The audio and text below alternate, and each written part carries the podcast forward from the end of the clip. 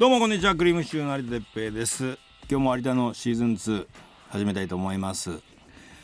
まあ長野めいちゃんという、まあ、僕、半分青いでちょっと出会いまして仲良くさせてもらってる女優さんもトップ女優の長野めいさんがいらっしゃるんですけどもたまにねお話しさせていただいたりするんですが、ちょっとこの間イベントやるんではい。ちょっとお手伝いしてくれない。これもダマダマです。シークレットゲストだったんですよ、はい、なので本人に直接行きますよろしくっていうのはなくてスタッフの方から言われて。はい、でちょっとシークレットゲストみたいな感じでちょっとしたまあ企画の仕切りみたいなやつなんです。けど、まあ、中身がタイトルがなんせ非公開ですからあ非公開というタイトルなんで中身とかは一応言わ言わないんですよ。うん。だから細かいことことは言いませんが、まあ、場所が武道館。はい、よあのここから出てください。サプライズでボン出た出てったら、はい。ペンライトを持ったファンの方たちが約1万人ぐらいいたのかな、えはい、えー僕のイベント40人。またとちょっと。まあ、きうん、気持ちはすごくペンライトを振ってってくれましたけど。出てくれたよ気持ちのペンライト。なんかジロジロニヤニヤジロジロニヤニヤ40人の方が至近距離で、一方向こうは「キャーわーめいちゃんかわいい!」1万人、僕は40人、何卒よろしくお願いします。どういうオープニングですか？有田さん。あ番組パートナー寿司です。何卒よろしくお願いしますという。いやあのー別にあれは40人しかチケットが売れなかったわけでは決してないし、はいそうですよ。うん。で別に、あのーその後にプロレスの方のあの YouTube のイベントもやったんですが、はい。そちらの方は約150人です。150人ね。でそれは150人のキャパでやってるから。キャパでやってるはいからですよ、だから盛大に売り出せばもしかしたらわからないですよ。いやもちろんわかんないですよ。だけどやっぱり実数として出てきてるわけですそういううん。データがね。データが。で僕はあなたたちはデータだけで見てるからあれだけど僕ね両方の舞台に立ってんの。立ってんですよ立ってんの。ねえー立ってると、はい。体感してると。もうあのやっぱ武道館全体360度から、うんまあ、上も立体的にブワーっていう。はいはいはい。そんな僕おっさんが出てきたって「あれだしゃべくり見てんさ」とか、声援が飛んで、はい、でもそういうのを感じてるんでね、はい。あの40人のお客さんがニヤニヤちょちょちょちょちょちょいちょいちょ寿がなんかちょっとふざけたら、いやいや確かに確かにそんなリアクションの時もあったけど嫌な思い出だよそれは僕は何か話してても、ええ。まあいいよその話。いやいやちょっと何しに来てんだよ。アリスさんの話聞きに40人まあ正確には42人ですけど こう正確にいきましょう。42です。アリスさんの話を聞きに来たのになんだまた有田またなんだこいつとうるせえなとか言ってたような記憶になっちゃってるんですよ、ごめんなさいこれ卑屈になってるこれはよくありませんよ。長野めいちゃんのねファンの人たちもねああ。これ聞いてくれればいいのにな、いえね、だな。長野めいちゃんの。ああの 1, 万1万人ぐらいの人とかイベント来てくれたらな。ああ確かにね。1万40人になるもんね。42ね。42人ね。一番42人だこの2すげえ大事だちょっと景気よくいきましょう。有田のスタートです。この番組は毎週リスナーから寄せられた50音順で始まるお題をランダムで選び有田が即興で独自の見解を導き出していく完全アドリブによるトークドキュメンタリー。オーディブルオリジナル有田の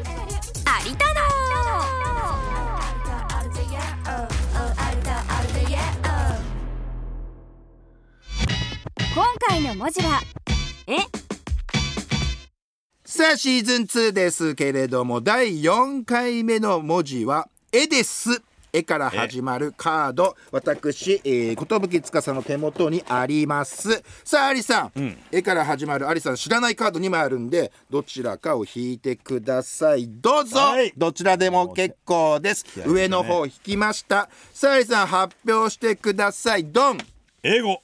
英語。ということで、ちょっと聞きたい理由を読ませてください、ペンネームピーマンマンさん、以前、うん、しゃべくりセブン、まあ、日本テレビのバラエティ番組ですね、アリスさんが英語でミニコントをされているのを拝見しました、洋楽などの影響もあって英語に触れることはお好きなのでしょうか。もし英語をペラペラ喋ることができたら有田さんは何をしてみたいですか？ということなんですけれども有田さんねやっぱり海外に行かれていることも過去何度もいや何十回もあるし、やっぱりこう英語にこう近いというかいやいやそんなことないですか？全然よ。学生の頃英語を、まあ、勉強したと思いますけれどもどうですか？できるいやだからでうん。もう俺俺みたいなのが弊害もうこの日本の弊害。日本？害悪。本当にだからいわゆる俺みたいなのが日本の底辺よ。っていうのはね、んやっぱりねなんていうの？極端な話あずすんあずみたいなことをね言っちゃうの。向こうで会話の中で。もう、はい。教育英語の会話をしちゃうの。はい、あ I, I like golf. うん、better than ベースボールみたいな。あー。そういうね文法に従ったね。はい。そんなのに縛られちゃってるもっとフランクにみんな喋ってんのよ、あいやだだみたいな。はい。それをなんかちゃん「I, I must be」とかそんななんか。いやいやいやなね今何系を使えばいいんだろうみたいな。うんもう分かんないね、うん。こう方程式、もっと言うとネイティブな人からすれば一生「This is a pen」って言わないって人いますからね。まあそういうことですよね。だってこれはねペンですなんて言う時がないと。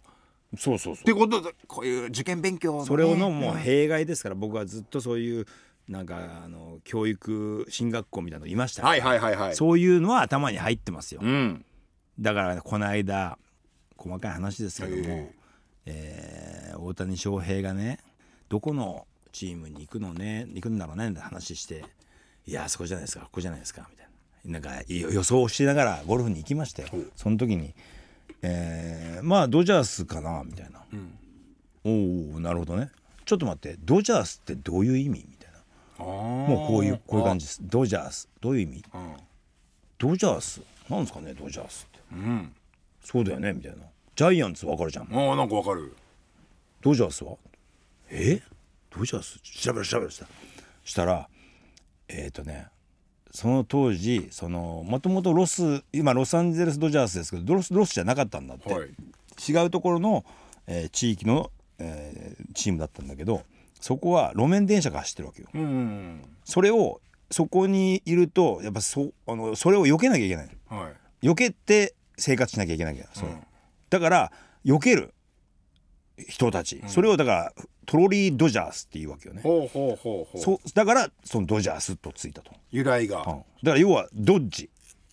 だからドッジボールです。ドッジボール。はい。はドッジボールって避けるじゃんか。はいはいはいはい。だからドジャースおおっつって。繋がりますね。めっちゃ喜んでたのは俺一人よ。みんな大谷翔平の話してんだから。ちょっと。一人だけ。なんなん語源聞いてない。もうほら弊害。底辺こんなことばっかり言ってドジャースってどんな意味だっけ？ああドッジか。あドッジボールはなるほどうわ避けるだ。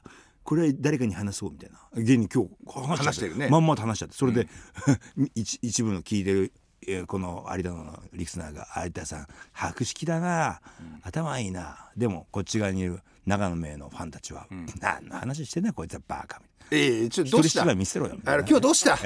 いえもうオープニングの長野芽のファンはいいでしょう。長野芽さんのファンも聞いてほしいけどちょっと卑屈になってるよ。いやいやだから底辺なんですよ、本当に。底辺っていうまあまあこういうことなんですよ。だから、はい。所詮その程度なんですだから。英語に関してはっていうことですもう英語をちかゃんと体としてうん。は身についてないしい。一個一個なんかえ英語の単語が新しくポンと出てきた時にはこういうことなのかなこういう意味なのかななんてことを考えてるけどもっとこうなんか体感としてああなるほどね。なんていうのかな俺あのホームステイあ。の話したけどもしましたしました。ホームステイの時にね、ん。俺は放り込まれたらなと思う放り込まれたらよかったなと思うよね。そのやっぱひ次の日になったら日本人と会えちゃうからさそこバカ話ばっかしてんだよプロレスの話とか。はいはいはい。あれをもう完全に一人で英語の県のところに行ってうん。仕事したり例えばまあ学生生活過ごせばね今頃なんか普通に。俺ほんとこの間もそうだけどねあのどこだったっけなそのまあララポートかなんか忘れたけどなんかその子供連れてとこ行ってる時エレベーターにさやっぱ外国人あの夫婦と子供がいたりとかしてさ、なんか別に普通にただなんか喋ってんのよ、なんか。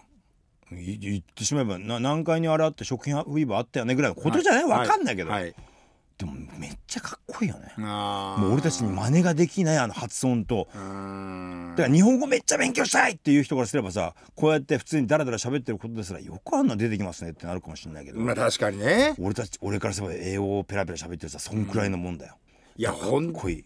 いやだからそのメカニズムの知れば知るほどデーブ・スペクターさんですごいなって思うじゃないですか。まあどっちもいけるしね。どっちもいけて、でダジャレも言えて、うんうん。もうものすげえなっていうことにやっぱなりますもまんね。もっとパトリック・ハーランとかね。すごいよね。ハーランさんなんて頭も良くて。頭良くて真面目に喋れるしちょっとちょっとボケたり、はいはい。ダジャレとかのレベルじゃない。僕もちゃんとした俺うん面白いなっていうこと言うんだよ、ね。デーブさんが別に面白くないって言ってるわけじゃないんですけど。いやデーブさんもすごいけど、だからそうやってお俺が仮に今から英語ペラペラになったとしたって向こうでボケれるかどうかは分からない。いやーなんかあのーアリさんがずっと子供の頃から洋楽聴いてきたじゃないですか。はで英語にはねやっぱりね他の人より僕ね、まあ触れてますよ。触れてきたとは思うんですよ。あのー字面としてね、うん。字面としてっていうか、うん、響きとしては触れてるけどそれをできるかどうかってなると違うわけで。だからまあじゃあ告白しようか。あら。もうじゃあ言うよ。おお願いします。本当に、はい。今もう夜な夜なね例えば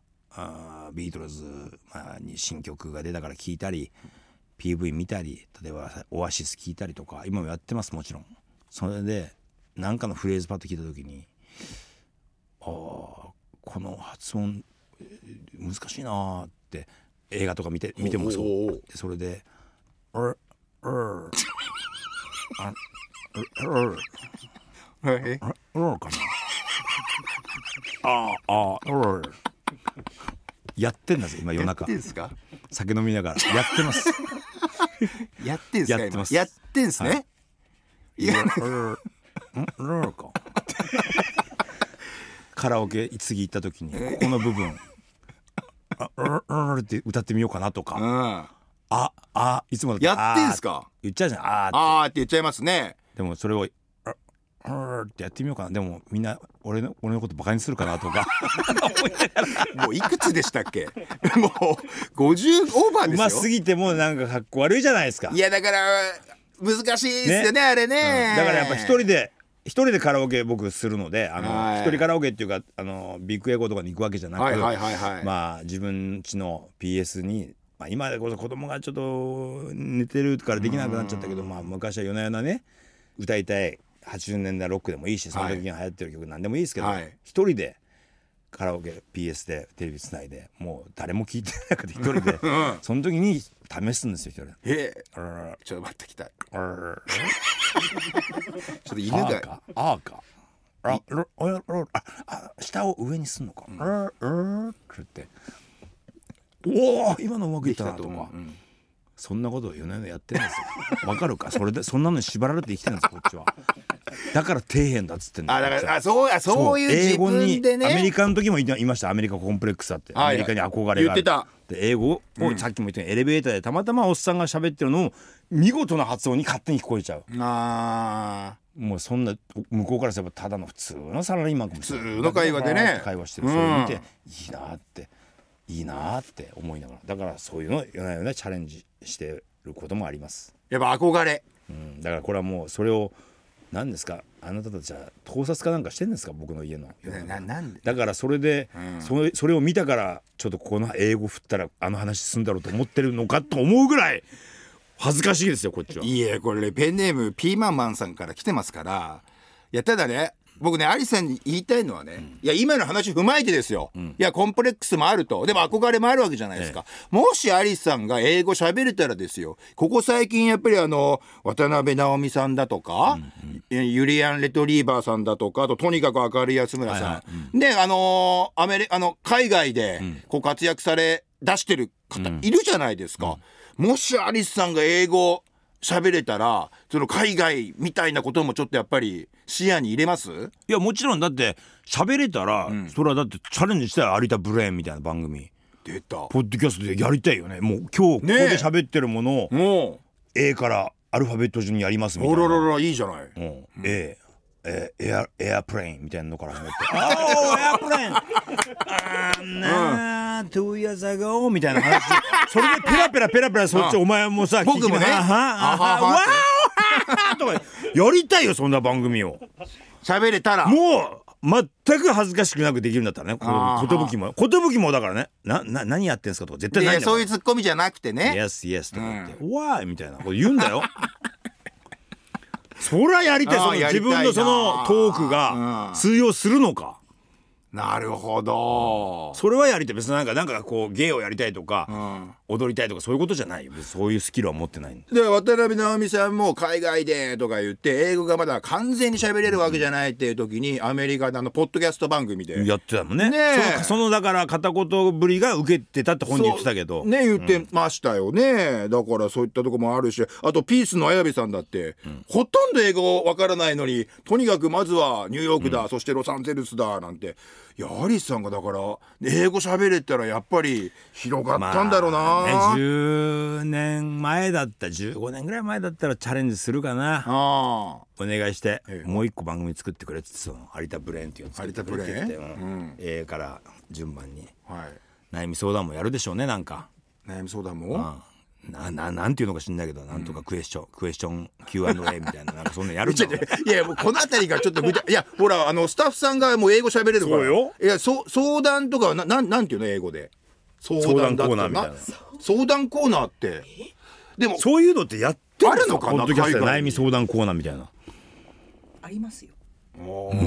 リスナーからのメールとかはありますもんね当然ね。例えばあのアメリカのはい。ポッドキャストとかでもね。結構直接生でやり取りあする。電話とかねあー聞いたことある感じすんな。ら電話つないでね。ああれか。ででも余計会話になっちゃいますからねそしたら。かうん。あの英語になっちゃいますから。うん。結構しんどいですねね。そうなるとね。いややりたかったね。もうもうダメだもんな。もうもう無理だろいやいやいやちょっとアリさん、まだ始まってもいないんじゃないですか？ういやだとすんだったらさいやちょっとだとすんだったら、ええ。お前もやらなきゃいけない。聞いてんのお前が。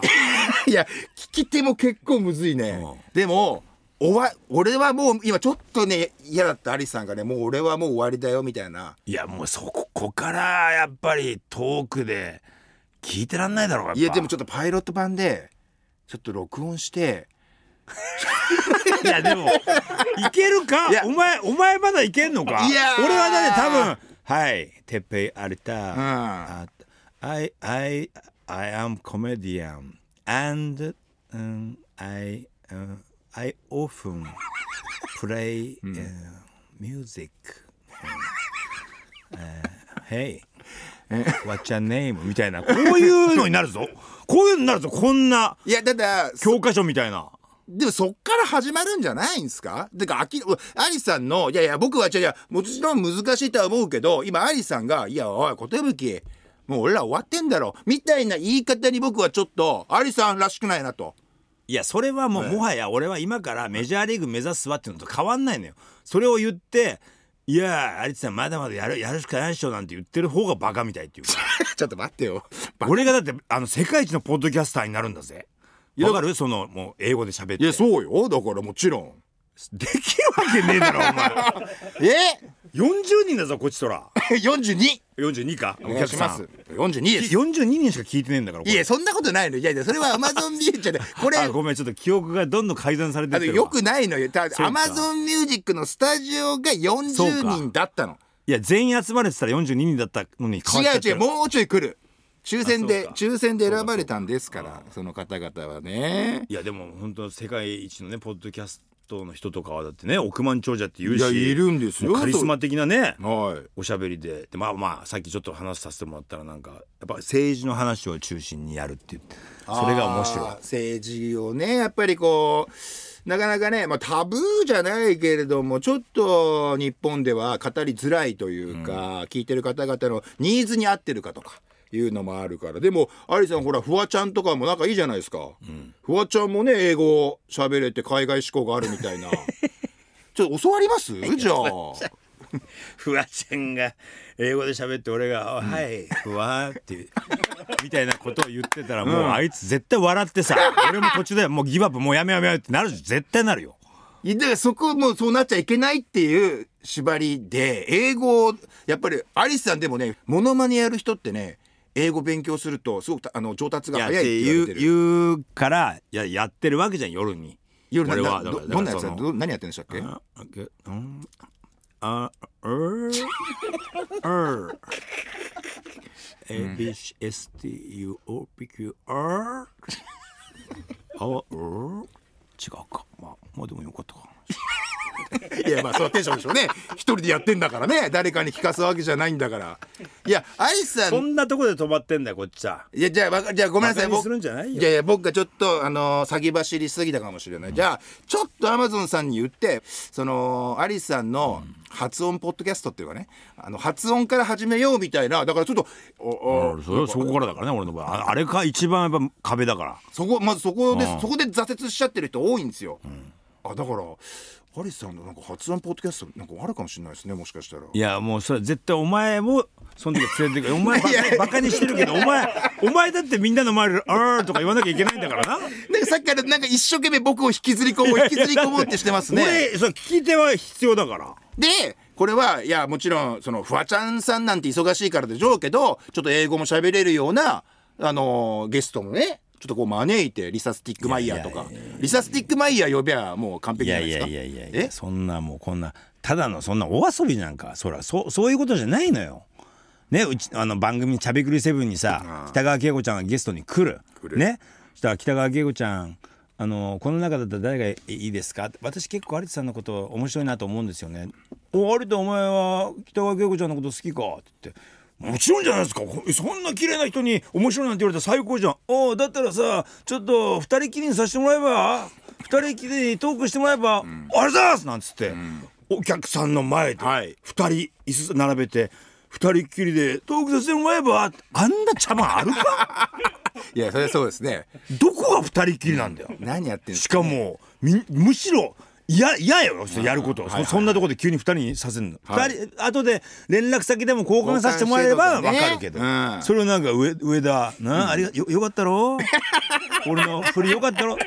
やるじゃんか、それを聞いて「ああいやー二人きりで話せるなんて嬉しかった」なんつって。ねそうは言うけど、はい。恨みしかないなんだったら。ああまあお前はそれをやろうとしてんだな。いやいやいやいや英語勉強すればいいじゃんとか言って。いやいやリサ・ステッグマイヤー見て、アルさん、 no no no、あー、あーとか。まあ、そのうち頑張ってください。はーい、以上です、今日は、みたいな。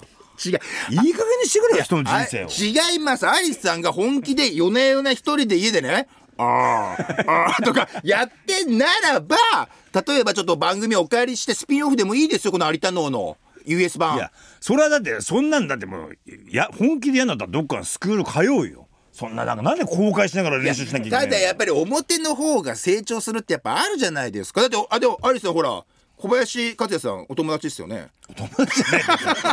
え？年に一回ぐらいお会いさせていただいてるぐらいこ番組で。何がお友達だ音声メディアで英語喋れるとって言ったらもうほら小林克也さんはもう横面なわけですから。赤坂さんとか。赤坂康彦さんとかねもういらっしゃるわけだから。だからちょっとこう教えてもらうみたいなのね。だからそうすると英語も音声メディアでの DJ もみたいなものを教えてもらえるからアリさんがね。で海だから外今やるならばだからどっか行くって。なんで見せなきゃいけないだ。からいやお前バカバカにしようとしてんだろうがなんか。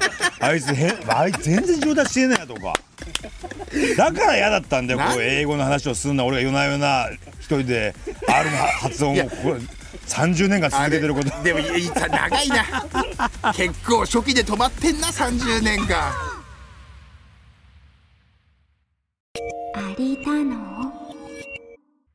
有田哲平の5分で人生相談。こちらリスナーの身の回りに関する相談や解決してほしいことを私有田が5分ぐらいで答えるコーナーです。はい、えー、番組パートナー寿司です。うシーズン1では Amazon Music 限定コーナーだった5分で人生相談ですが、えー本編に昇格しましたより多くの人に先生のお言葉を届けたいと思っております。それでは早速いきましょう、はい。メール届いております、えーペンネーム馬の飼い主さん、えー私は上司や先輩などに対して気を使うことに恥ずかしさを感じてしまうことに悩んでいます、例えば食事の席で鍋やサラダを人数分取り分けることがとっても恥ずかしいのです。あこの人自分に気に入られたいのかな？気合入っちゃってるなと思われるのが尺に感じてしまいます、まあ恥ずかしくてたまらず行動に起こせませんただ本当は人にどう思われているかが人一倍気になってしまう性格で当然気遣いの気持ちはありますと、でねそう考えると本心から気を使えない能天気で、えーこう伝としている人の方がむしろ日常で得をしているような感情に陥ってしまうと、まあ、真面目な人より何も考えてない人の方が得しているなと思いませんかという、まあ、相談なんですけれども、まあ、アリさんは当然ね後輩時代があって、若手時代があって先輩とかと上司だとかとね、食事行くこともありましたでしょう。その時にやっぱりこうサラダ取り分けるとか、あドリンク大丈夫ですか？とか、やってた頃もありますよね。あの頃のこの気持ちって、まあ、当然後輩だから当たり前ぐらいな感じでした？うーんまあだからえーその時は同じような馬の飼い主さんと同じようなことを考えたりなんかしてたと思いますね、でもやっぱり自分が受けるような立場になったりとか、まあ、でそれそんな自分でもやっぱ未だにやらなきゃいけない場面もありますけどそうなってきてやっぱだいぶ変わってきたというかこんな話があります。あのまあ私の知り合いの男の話なんですけども、えーなんかレストランとかに行ってなんかそのレストランの店員さんの視線が非常に気になると。なんだ？腕時計を見てるような気がするっていうんですね。要は自分がすごく高い腕時計をしてるんだったらいいんだけどそうでもないなって思ったから店員さんがこうちらっと腕時計をすごく見るんだと。それで値踏みをされてると。ん？お前はその程度の時計しかできない人間なんだなって思われてると。だからうわーまたちょっとそっと時計を隠したりなんかしながら俺は今日安い男だと思われたと。ああどうしようどうしよう早く高級な時計を買いたい買いたいみたいに思ってたんだがアップルウォッチというこのいわゆるお金持ちもつけてる、ね、その最新機器が好きなガジェットが好きな人がもつけてる。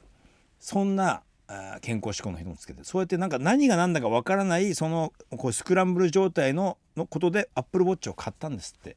そしたらそれをポッと見られてもそれは決してその何て言うんですかあのこいつ金ねえやつだなとかあのこいつなんてで安い時計つけてんだっていうその縛りからその鎖からほどけたような気がしてやっと解放されることに成功しました。って僕に話してくれた人がいました。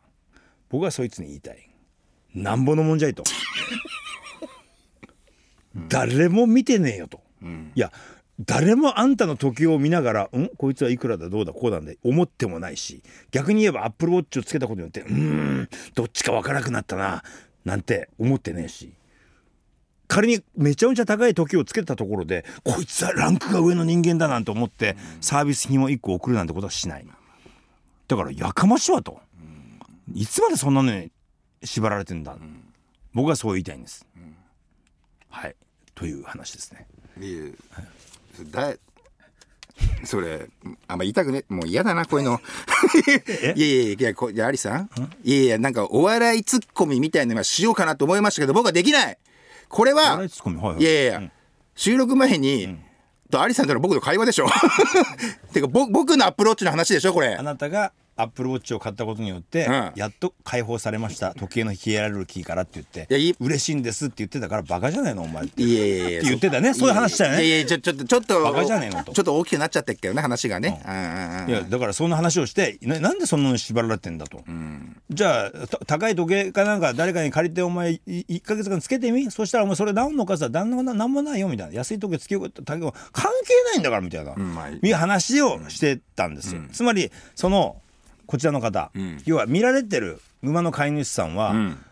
その恥ずかしいって言ってるわけでしょ？だからそれは恥ずかしいって言ってます。寿が何の時計をしてたか知らないし今アプローチをしてたから誇りに思ってるのかなんか知りませんが。そんなそんなことはないから。いや要はねそれが別に恥ずかしいと思ってんのって話じゃないですかこっちらですよ。あー。ね。まあまあまあ取り分けてると、ねただただ取り分けてるのを見たら「ありがとういい子だな」とか「ありがとうねごめんね」っていうだけなのに、うわ恥ずかしい。うわなんか私めっちゃなんかいい子に思われようとしてるように思われてるとかあ一挙手一投足見られてるみたいな。誰も見てなーいよっていう。ていうね。そんなことよりももっとファッと俯瞰で見たそのよく頑張ったねとかうんそれがいくらミスしたって気遣ってくれてありがとうねだけなんですよ。うんうんうんうんね、その時計いくら安い時計をしてレストランに入ろうが、ん。レストランの店員さんからすればあいらっしゃいませっていうだけのことなんです。ありがとうございます、来ていただいてありがとうございますだけなのよ。それをこんな時計したやつがよく来たないやだから絶対に思ってない。いるんす。まあちょっと話ずれちゃうけどいるんですよ。いやいない。や本当にいるの。あのいやアリスさんはもう芸能人だからじゃあ変な話よ。アメリカとか行きますけど、はいはい本当に言われてますよ、時計で車がレンタカーが変わるみたいな時計であのカジノとかでのなんか態度も変わるとかよく言いますよね。まあありますよねありますねだけどだからだから何ですかって話じゃないですか。だから何ですか？そじゃあいい時計してったらそのチップ多多めにくれるわけでもない。まあまあかといって汚い時計してきたからで唾かけられるわけでもない。何も別に変わんないですよ。何にも変わんない。なんかごめんなさいなんかもう全方位でごめんなさいこの話を有田さんにさせてしまった僕とか、あと僕自身のこの自意識過剰とか、はい。やだあの馬の飼い主さん いやいやの相談の僕の相談じゃないんですよこれ。いやこれはちょっとえね、その馬の飼い主さん申し訳ないですけどこれはねいくつか知りません馬の飼い主さん。あの寿司というのは先日50歳になったんですよ。ご。あありがとうございね、ます、50歳になった男がはい聞いてくださいって言って、アップルウォッチをすることによって 僕は解放されたんですって言って嬉しそうに言ってたんですよ。だからバカじゃねえのお前はっていう。そこを粒立てるとちょっと意味合い変わりますって。いやね。これだから結構深い話で、いやだから実はあのー大富豪みたいな方々がスマートウォッチしてるパターンも多いんですよねと。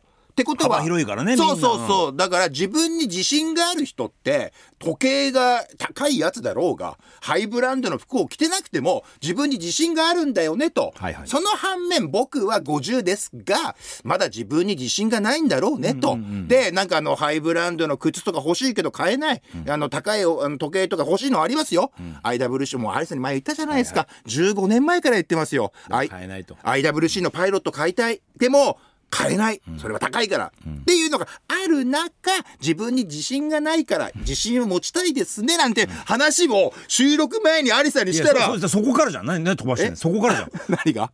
ほ欲しいものが買えないんですよね、がアップルウォッチを買ったことによって 僕は心が解放されましたってよかったですアレさんっていう話になったからバカじゃないのっていやいういやいやだから解放まあ解放言いました。解放っていうか、なんか面倒くさくないというかなんかお互い時計のこのどっちが時計じゃんけん時計じゃんけんから僕は。時計じゃんけんなんて気にしなくていいじゃんっていう、でアリスさんは。別に何とも思いません。高い時計しててもあしてんなぐらいだし。